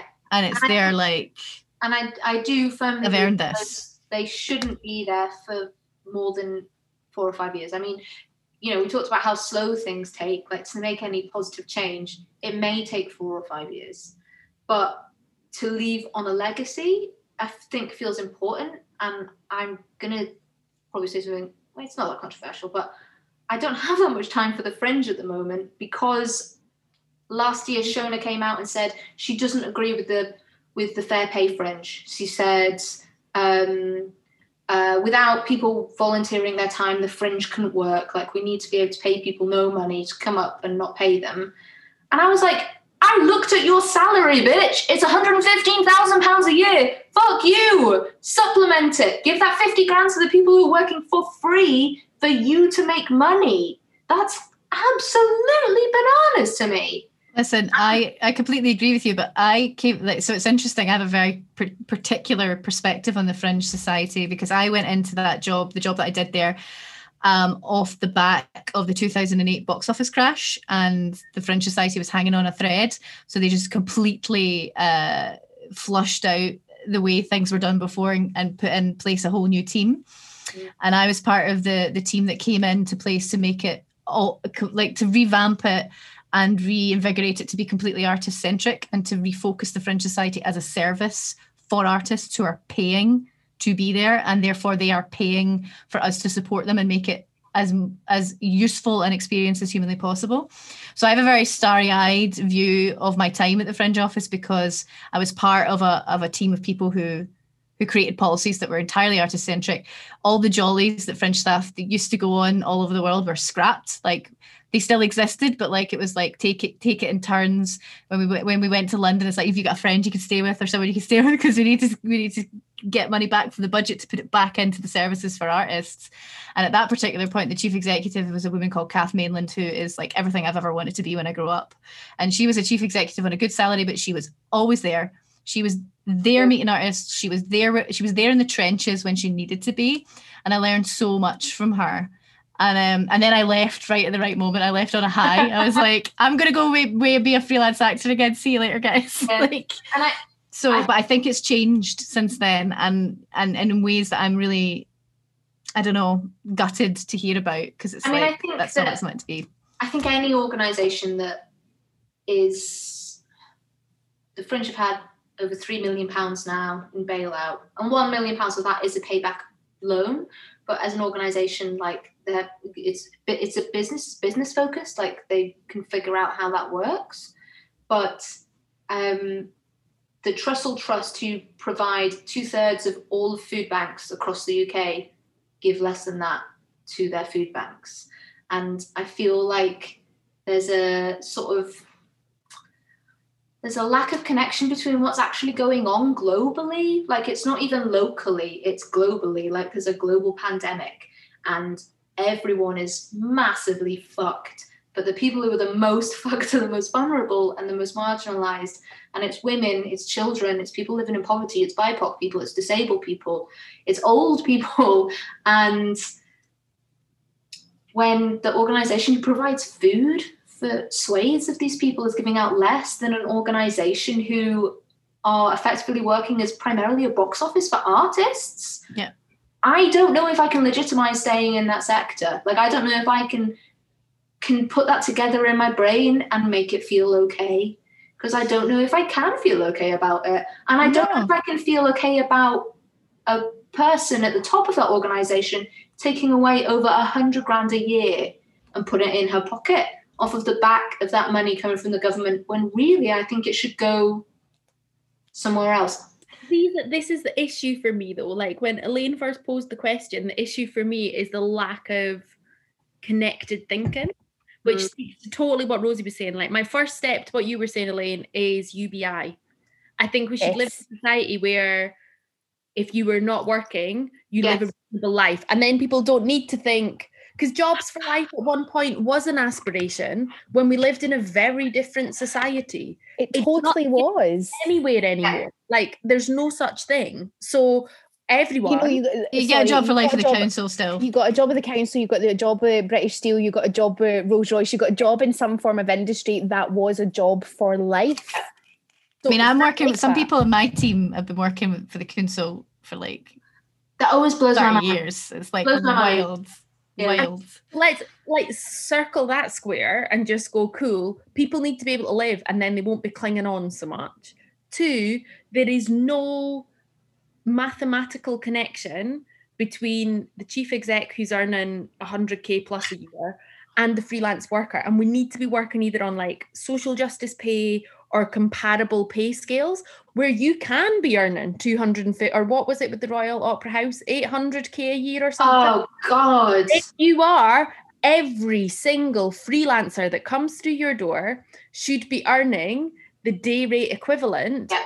of uh, like a fifth of your salary or whatever that is and then suddenly people won't just be thinking well in the corporate sector i would be paid this and that's a lovely lot of money it's about going we, we work in an under resourced thing redistribution has to be part of the politic and then we'll do that. And the last one for me, the thing that never, the ends that never meet, is that we have governance structures. And if you want to stay with a corporate governance structure, fair enough, that's going to take a lot of change, but they're built in the image of chief chief execs and artistic directors or built in the image of people who traditionally sit on on boards and i like there's loads of people who i think are fucking brilliant but I, I go, so you run this organization, then you sit on three other boards of arts organizations in Scotland. Cool, that's closed. And I'm just like, how do we get it, pull that circle back round so the people on the board are recruited just as rigorously as the AD is recruited Mm. and actually illustrate the communities that these organizations are meant to serve? Because then we'll see change. there's a yeah there's a huge talk about the democratization of the arts like let's de- democratize the arts and actually what they're talking about is these organizations going out to communities who don't typically engage with the arts and that's not what the democratization of the arts is it's also there's a huge when we talk about communities and working communities I did a piece of research which will never get published. I didn't get any permission from any of them. I feel bad. All of these organizations, I worked with uh, 15 arts organizations and I went through all of their policies and I said, oh, I'm gonna, um, I'm just gonna, I'm doing like a, a critical discourse analysis of your policies to see what you mean by communities, to see what you mean by participants to see what you mean about audiences. Actually, quite often when we talk about communities, people mean poor people. They're That's just mean, talking yeah. about poor people. This really bugs me because And I use the word community all the time because like we all exist in communities and it's like, yeah, don't use that word as interchangeable with Yes. hovel and it's because that's what you fucking because- mean. Sorry, excuse me. there's communities of women, there's communities of black people, there's communities of I live in Portobello. It's a community. There's communities of people who love to sing sea shanties. There's communities of people who like wine. Communities is a multiplicity of things. It's just a group of people who Yeah. have a similar thing, but we use it to mean something that like people who don't engage with the arts. We have community outreach. Absolutely bollocks to community outreach. Um, how did I get to this point? How I get to this point? I've had two beers. oh, I'm going to go really northern soon. Democratization of the arts. Right. And so when we talk about democratization of the arts, quite often it means people are going to do community outreach. We're going to go to North Edinburgh. We're going to go to Muirhouse. We're going to go to Wester Hailes. So we're going to do some art workshops with people. Actually, democratization of the arts needs to start at the fucking top. Like, we need to get rid of these structures. I think board structures in the arts quite often is completely pointless. Like, we need steering groups, we need insights, we need people who we work with telling us what we should be doing, not some fucking guy who hasn't gone to see any of our work for two years. Like, we like we need to really radically rethink how organizations are steered. And so when we talk about democratization mm-hmm. of the arts, I think quite often people are like, oh, it's outreach, oh, it's creative learning. Actually, what it should be is who's on your board and why are they on your board. And one of the other bugbears that I have is that when people talk about communities, they talk about it like there aren't artists there, like there aren't, you know, people who work Yes. in the arts thank you. Yes. it's like oh it's a it's oh oh it's wild it's wild out there it's the rugged hills people you know Yeah. fucking setting fireworks off in bins and that's all there is in the fucking community fuck off mate Yeah, There's fuck off and Don't use the word outreach. I don't like the word outreach. It's like don't talk talk to these people like you're like coming in with with with I don't know a bunch of foreign aid or something like that. Like right it's just like you know if you're talking about and what we're talking about here is like arts institutions and big organizations they'll download this, the, the spreadsheet that'll tell them where all the uh, areas in scotland are that perform high on the social deprivation index and they'll go great that's near us. We'll write a funding application. We'll send in an artist to do something and brilliant. And that's that's us checked our box for that year. And for me it's like well uh, no this is this is just arse over tit for me. And also when you're talking about areas of that perform high on the social deprivation index if you're going to go in and do some art like f- figure out they, they, well just like go and talk to people for a start. Like there are like you say rosie there are already people doing stuff there because to suggest that they're like i don't know I don't know what people think that, that like that these areas of, of of the of the UK just aren't haven't evolved yet, and you're going to wander in with your art, and they're going to be like, I don't know, it's going to be like start the start of fucking Kubrick's 2001. Like, do you know what I mean? It's just it's ludicrous. It's absolutely ludicrous. Yeah. And majority of the time, there are people there doing things. There are groups making fantastic art, doing brilliant things. They don't really need you. They'll take the fucking check because quite Right. rightly so. But like, they don't need you to come in and tell them what they should be doing or what uh, oh sorry I, this just this then- just gets my blood Totally. boiling. And in Ed, I mean in Edinburgh you've got amazing organ arts specific organisations alone. Like you've got North Edinburgh Arts you've got Whale you've got uh, Craigmillar. Like you've got these amazing organisations in areas of socioeconomic deprivation doing incredible art and the fucking international festival fucking national gallery some sort of core funded government organisation a sudden they're like we're gonna do an art project for these people they don't know what art is and it's like actually like that's absolute nonsense. And also our concept of like what cultural democratization is. Like, sure, I might be taking like I love lino printing, I love screen printing. I might take screen printing out and do a screen printing workshop in North Edinburgh Arts. I've done it before, I might do it again. Who knows? But fuck it. Culture that exists there is also culture. Stuff is happening there that I don't access, that I'm not interested in. Spartans Football Club in North Edinburgh is um, one of the most visited organisations, the whole of North Edinburgh, and it's football, right? I don't give a shit about football. My grandpa loved Bolton. I sort of like Bolton, but I'm not that interested. I'm not going to play it. I'm not going to see it. But as an organisation, they pump all of the money that they make from putting matches on, and they have an alternative school. So kids who are kicked out of school, they teach. They have um, street football, so they go around and they kick a football about with kids on the street, and they're doing all of this shit because that's the culture that people are interested there. That's Yeah. their culture. That's that's the thing that gets. That's their excuse. That's their juice, right? Yeah. It's Um, probably the most valid culture because it's also it's also plugging the gaps in society that need plugged, and it's like controversial, but I would also say it's maybe more of a culture than what we refer to as culture. Like Yeah. a bunch of people who work in theatre who turn up to watch the theatre. And again, like I think of contemporary performance, I kind of love that it goes, it is for this group of people that do this thing and support each other to do this thing. And it's quite close knit. And I'm just like, great, I'm glad. I, I don't think we should ever be aspiring to go, but this should reach the masses.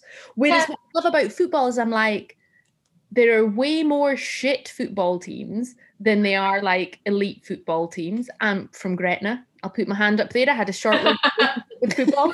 Um, but I like, I think we had about Barrett, my pal, he's 18. um, my 88 year old pal Harry has supported Carlisle United his whole life. And he goes because the culture around Carlisle, who arguably they've had their moments, but are a shit football team. I mean, they're shit, right? I can say this. I'm from Carlisle. They're proper garbage. He goes to watch them lose religiously pre-COVID because it is actually a culture and a community. From the way everything happens, it is it has evolved to be crafted in such a brilliant way. And I I wonder what we've why we, who is we? I think there's something in the inherited snobbery of the image of the arts that has stopped us being able to do that. Um, and I say that like having moved back to Dumfries and Galloway and starting to do things here, there's a lot of like, that was a clever funding decision. And you know, when you're like, fuck off, that it like, I'm not playing geographical, give me some money. That if you think that's who I am, I, I'll stop working because that would sadden me. Like the work I'm doing in Dumfries and Galloway, genuinely, there is a selfish element. I want to live here. I want to be around my nephews. I want to hang out with my dad. And I'd love to be able to be around some other people that work in dance and movement too. Like that's it. Um, but there's nothing lesser. And it's not like, I think we get into those, bringing it back to class, those things of people being like, oh, you're getting the money because you're doing the things with the poor people. And it's just like, fuck off. Yeah. That's like You've, Yeah. you just hit, you you've hit it and on the head though, Emma, with the snobbery of the arts. yeah. It's the it's the total thing in it. But it's also like, where does that fucking snobbery come from? I mean, it's it's from its it's founded the arts. This is an interesting fact. Interesting fact. The arts used to refer to anything. Anything could be an art. The art of soup making, the art of creating a spoon, the art of talking to your gran over a cup of tea. Like the arts was anything. And then in the Renaissance, they created high art. They created painting, theatre, dance, and music. And those arts were considered better than any other arts, and they ordered them as well. I once had a really uh, intense conversation with a pal's horrid ex-girlfriend who was trying to tell me that the only art that can ever exist is painting. Is is like being like, you know, yeah. And I was like, I'm sorry, what? And she's like, anything else is not art. It's just that. So the Renaissance is a lot to answer for, including me nearly punching her when I was high as a kite. So there we go. Is that going to be your defense in court, Louise? Like, can't blame me. It was the Renaissance. It was the Renaissance. I, the, you know, the amount of times I've used that as an excuse, it works like a charm. It's bullshit, but we are still obsessed with the hierarchy of it, of what is good, of what is bad, of what has good taste. There's a thing called good eye in visual art. So my undergraduate degree is in art history and like connoisseurship, learning to know what's good art and what's bad art, you get a good eye. And you can see what is good and what is bad because you have an understanding of the history that went before it and when it was made and who made it and why they made it. And it's bullshit. It's all bullshit. But the arts is founded on this idea of quality, of something that is good and something that is not good. And when it comes to talking about community, bleh, but when you talk about people making art who haven't spent four years at art school, who haven't been to drama school, who didn't go to the RCS, who haven't done all of that shit, people will say it's community art and it's therefore not high art because it's not as good. It's not, it doesn't have the quality. And I think it's a nonsense concept. Like, I believe everyone can be an artist. I believe everyone could be a dancer. I believe everyone could be a mover. Everyone could be a maker. But within the sector, we have a real problem with what art is and what makes good art. And Bringing us back to our fucking list of Yes. what was good and what was and what wasn't. right? Well, back to class. Like it makes me think loads about studying art. And I look, unpacked all my books, my mum and dad's very chuffed, had to organize them onto my shelves. I actually wrote a blog about it because I have a shelf that is full of books that I bought because it was stuff I thought I should know because I was training in dance. Loads of Glen Tetley, loads of ballet. I'm not saying it isn't like it's good to have known bits of it. And then all of the other shelves are things that, as I've come back into myself and my own actual interest, the shelves are full of those things. And like it was a horrible, horrible realization to go, God, I was trying to make up for 20 years of not having been around that stuff because I felt like I needed to make up for it in order to be allowed to navigate this whole situation. When in actual fact, trying to make myself into that thing stunted my ability to make art for bloody age. I'm not saying having an awareness isn't bad, but like, why are we trying to lineate what is good and bad? Like, how boring, how boring. Totally. And it's all incredibly patriarchal, hierarchical. It's colonial. It's fucking Western art. It's an understanding of what good dance is, ballet. It's understanding what good art is. It looks like the shit's supposed to look like. It's understanding what good music is. Oh, it's got full full rhythm and it makes sense. Like it's all in this colonial, patriarchal understanding of what is good. And actually, the arts constantly markets itself as a place where anyone can make anything and they can be accepted and they can be seen. But the reality of that actually doesn't exist. Organizations aren't willing to say, make some shit, we'll put it on. The arts will say, I'm going to commission some shit from this white guy, Ian Rankin, and make something and then put it on. Right?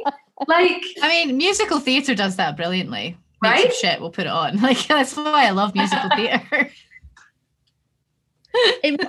I was once in a conversation with a programmer, and this woman called Peggy Olislaegers, who Dutch. Oh my god, she is like when I grow up, and I will. It'll be in my vampire life because it will take centuries to become as amazing as this woman. She's amazing. Um, a programmer went, yeah, but quality. I just and she was like, "How do you know what quality is?" And just went, "Yeah, it's just it's just a thing I know. I just know if it's quality." And there was an intake of breath from many people in the room and he tried to speak on and she just went stop. We're going to go back to that and like sat down cleared a little seat beside him and then invested 45 minutes going let's unpick the fact that you don't even have qualms about that statement that you literally cannot um discuss what you mean by that in any form and it like oh my god i just love her i also just want to mention her because she's another woman where i'm like this woman I'm deserves like, Yeah. can you get her? I want her on the podcast now. Oh my god, you would love it. She's so direct. It's amazing. And she always goes, It's because I'm Dutch, I'm quite direct. And you know, when you're like, that's a smoke screen, Peggy, you're clever, you're a clever cookie. Peggy's like, I'm saying it, but actually, Pegs, you're just direct, babes. She she makes her directness totally comfortable for everyone there and plays that role, and you're just like, that great. Great. Love it. This is this is epic. How many parts is this going out in? Too. I mean, we've asked some really big questions, Big questions, big topics. Yeah, huge topics, huge topics. But we don't have to have any answers, though. No, we can have plenty of opinions. yeah, I do wonder if we Not many. get to the right questions. That's the bit I'm always like, maybe the action isn't about trying to find an answer, but if we can ask really articulate questions, everyone can then answer them in their own context. Like, I'm just not a fan of, I'm sick of the question, what, but what do freelancers want? And you know, when you're just like, can I have, do you want to give me like a rough lowdown on who this You've freelancer already said it. They want a universal basic income. Yeah. I honestly don't understand why all of the organisations, all of the arts organisations, haven't just come together and said, "We demand a universal basic income." Like, I haven't seen that on anyone's Twitter feed. I haven't seen that on. There is a there's working class, um, and they I think they've demanded it, Yeah. Yeah. which is incredible. But no one else has. I don't see anyone who's. I. So here's UBI Art my. Lab are quite are doing interesting stuff. Um, so it's the UBI Labs. There is an arts chapter. I think it's based in the northeast of England, but I also could have made that up. Um, they're also really great because quite a few of them are academics and stuff, so they seem to like be doing data and all that. But again, Uh, how much clout do they have when they've called themselves that? So I think it's really easy for conservative ears to be like, probably not going to listen to you because Yeah. We need some Shakespeare companies. We need a Royal Lyceum. Yeah. We need the fucking National Theatre of Scotland and National Theatre to stand up and say, actually, for everyone to be okay, for our audiences to be okay. okay. So we- This is the thing that this is this gets me. I've spoke I've spoken about this before on something nowhere near as important as this on the casting issue, especially within Scotland and like the lack of diversity in our casting and who we see on our stages, etc., etc., and indeed on our screens. Um, but we're your audience as well. So what you pointed out, Emma, about you know who are the amount of people that actually go to see the thing that they do for a job? it's like you know that it's that thing.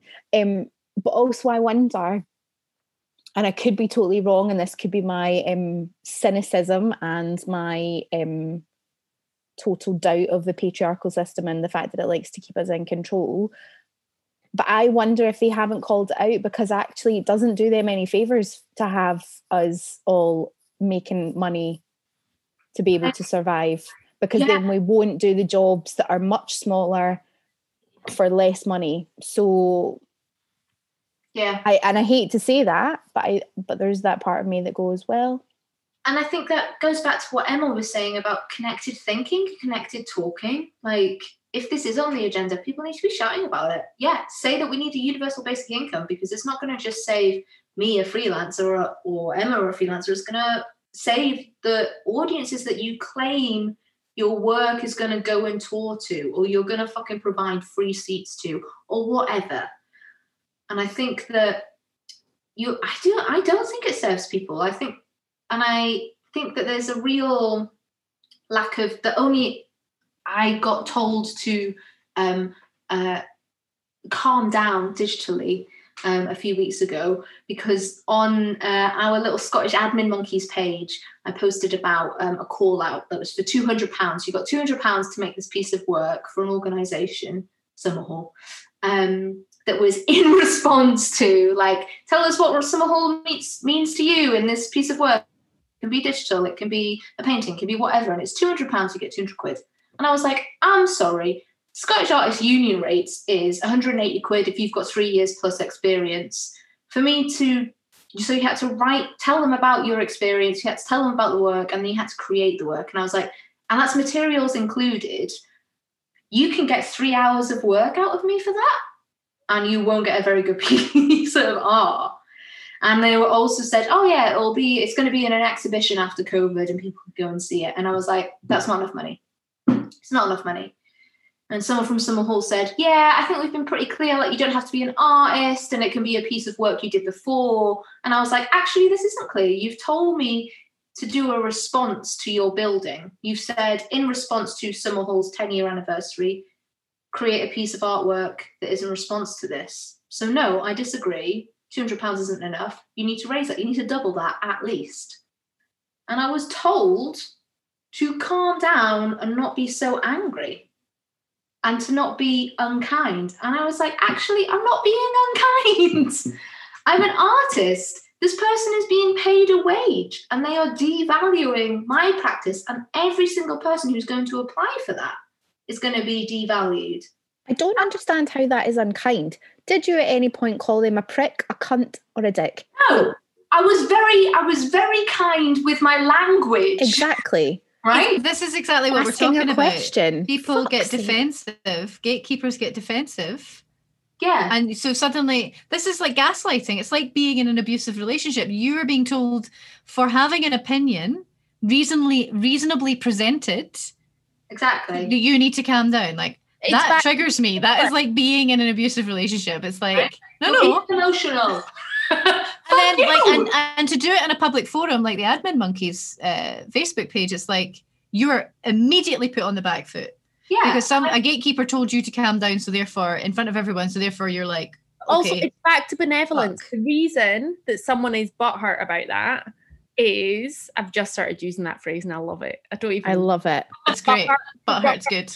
Um, the reason someone's so butthurt is because it's like "Well, we've done a nice thing. How dare you not love our nice? I was being nice, and it makes me I, living with some a family of lapsed Catholics, and and watching that play out. Where I'm just like, you can't play the martyr if you volunteered to do it and no one asked you to, and then you didn't get the response you want. Like you can't. And then the other part of it that really pisses me off is I'm just like this is where I'd love some genuinely working class people. I'm like, who is the Jack Monroe of the arts? Um, get in and run the budgets because the deal is if you have 15 quid to spend on your weekly shop, you sit with that and you go, what are the staples? What do we need?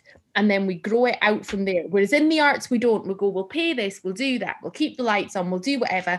Yeah. What what What's costs left? like the Yeah. chocolate bar at the till is the artists and the freelancers and i'm just Yeah. like that's you kind of can't do that the chocolate bar at the till. There's a fucking t-shirt or a button for you right there. Because I was about to say, like, not to sound ungrateful, but two hundred pounds is fucking pish. I'm sorry.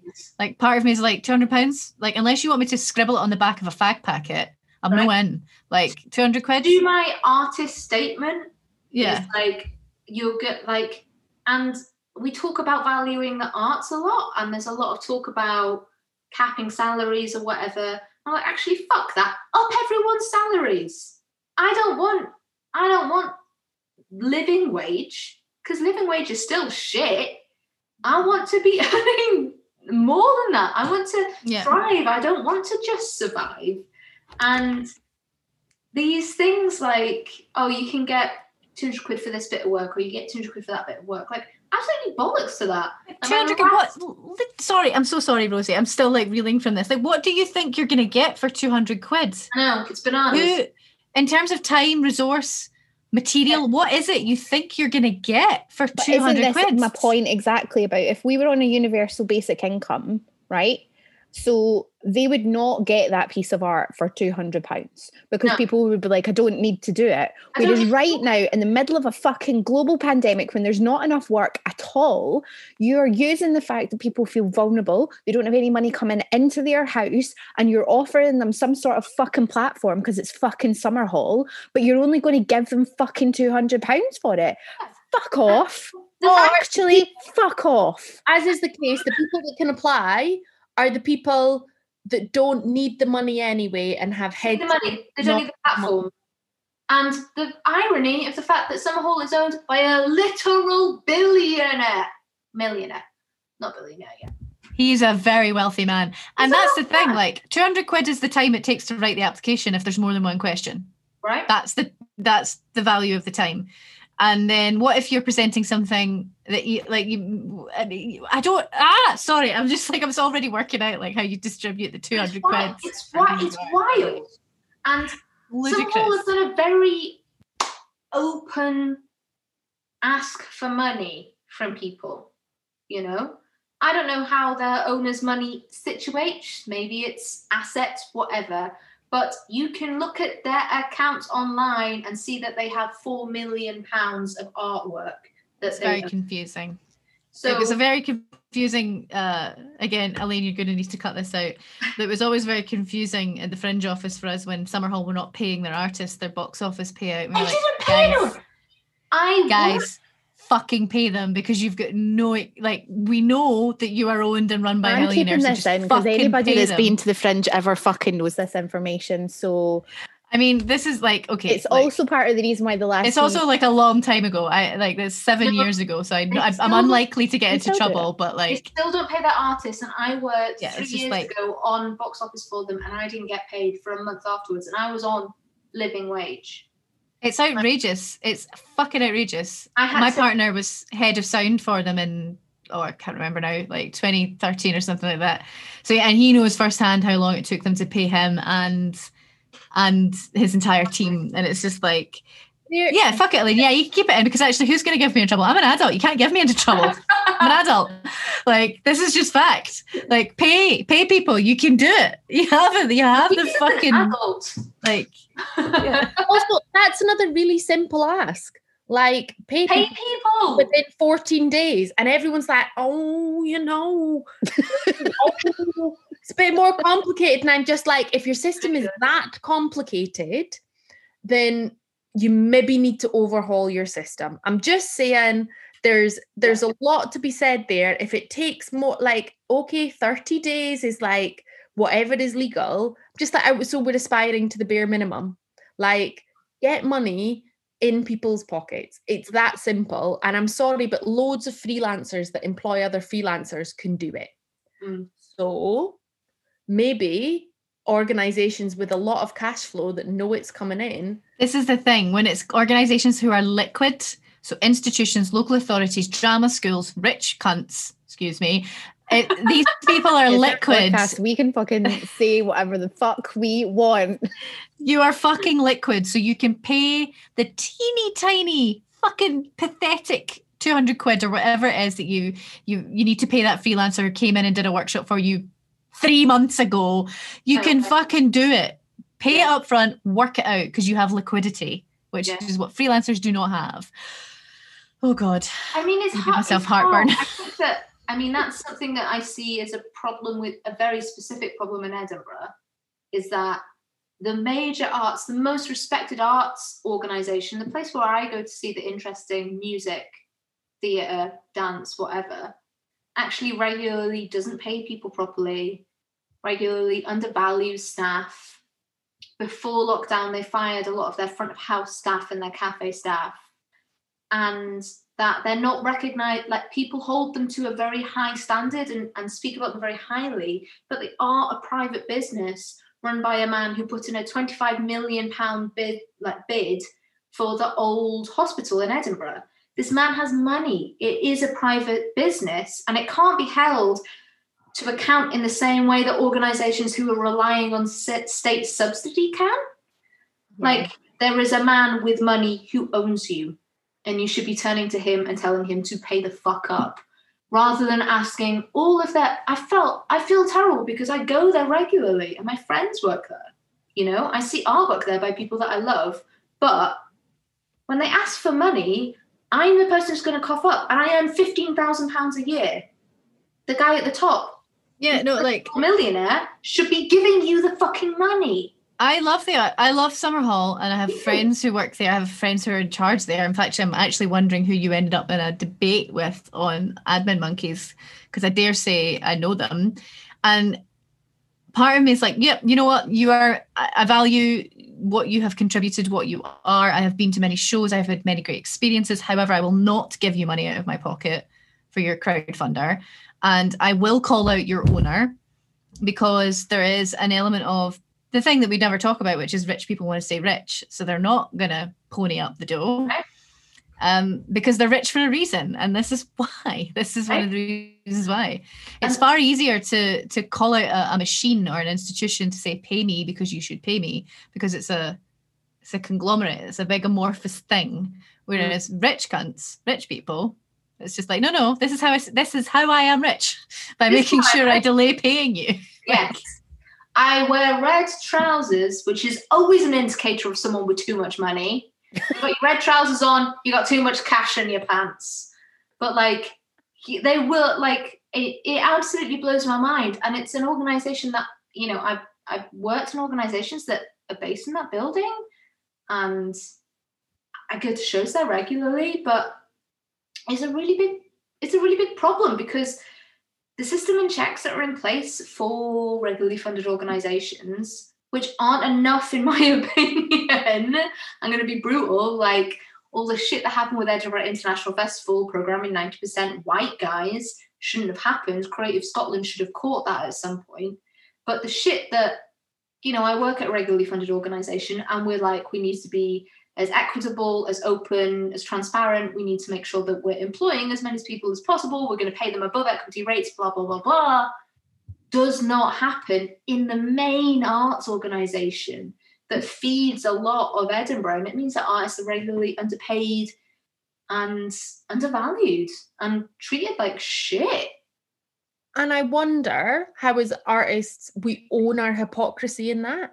And not like a, oh yeah, so I use Amazon, but you know, I like things quick. like, like I, d- I don't get that because I'm just like, well, stop liking things quick. I do, you, you don't, you genuinely don't need to be using Amazon. Sorry, folks, you just don't.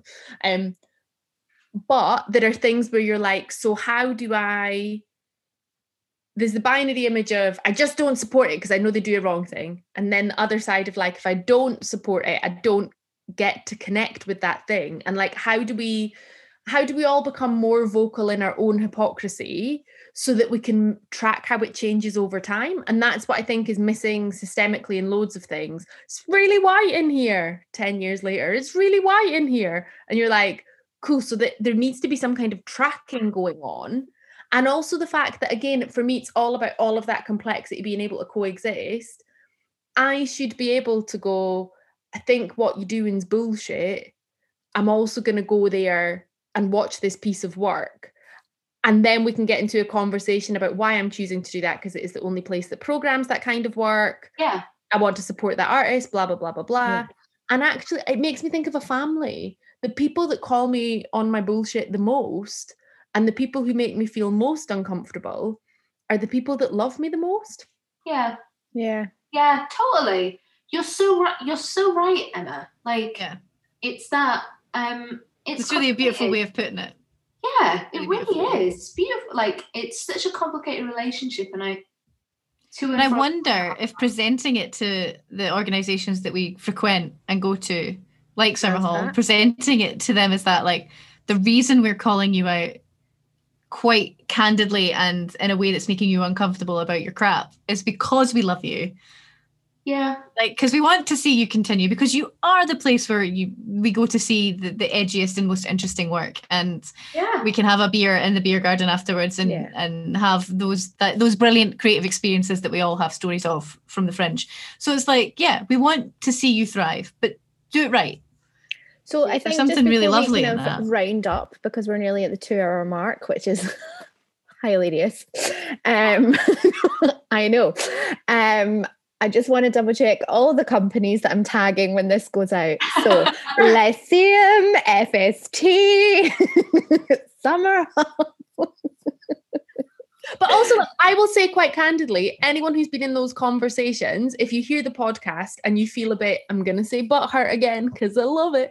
Like, or if there's like, they, for me personally, this is an open invitation, invitation, invitation, invitation. Invitation. Please cut that out. Um, to to get on the phone and have that chat because I'm not doing this in an adversity way. I'm doing it as a genuine like, let's talk about the shit. And and there's 90% of it I can't talk to because it's not my lived experience. Mm. But I can probably refer you to people and maybe think about paying them. Yeah. I like, paying them and being committed to doing that's why it's so brilliant to have elaine round up on your family analogy we think of you as family that's why we're calling you out on your bullshit Yeah. yeah, totally. love you so let's have a conversation So so, that we can stay together Yeah. We need to have a cup of tea. We need to have a biscuit. And we Yeah. need to have a fucking chat.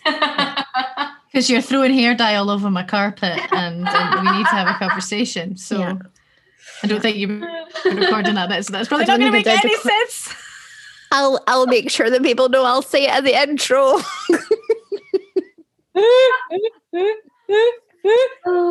um I usually ask, we usually ask at the end of the podcast what persistent and nasty means to you. So, Emma Jane Park, Rosie Priest, what does persistent and nasty mean to you? Uh, Silence. speaking out, persistent and nasty. Speaking out. Speaking to my truth. Is that a thing? Is that a saying? Yeah. I don't know. It's, uh, it's not really my jam. It doesn't really fit with my brand. But I think, um, yeah, speak, speaking out, speaking loudly. That's what it means to me. Love it. It's like persistent is sustainability, like persistent and consistent, and then nasty is like like a lemon, where you that first taste makes you like oh, but once you've let it sit in your mouth for a bit, you're like actually yes. So it's that kind of nasty where you're like I love it. I love it. Um, Emma Jane Park, Rosie It's Priest. magnificent. It was total joy. I'm not Thank you both so much for uh, joining us. Um, Oh, joyful. I love you both. I can't express my love for you enough. I know it's been it's been an epic couple of hours. I mean, there's a lot to digest. There's a Um, lot to digest. But yeah, um, until next time, listeners. Stay nasty. Stay nasty. Yay!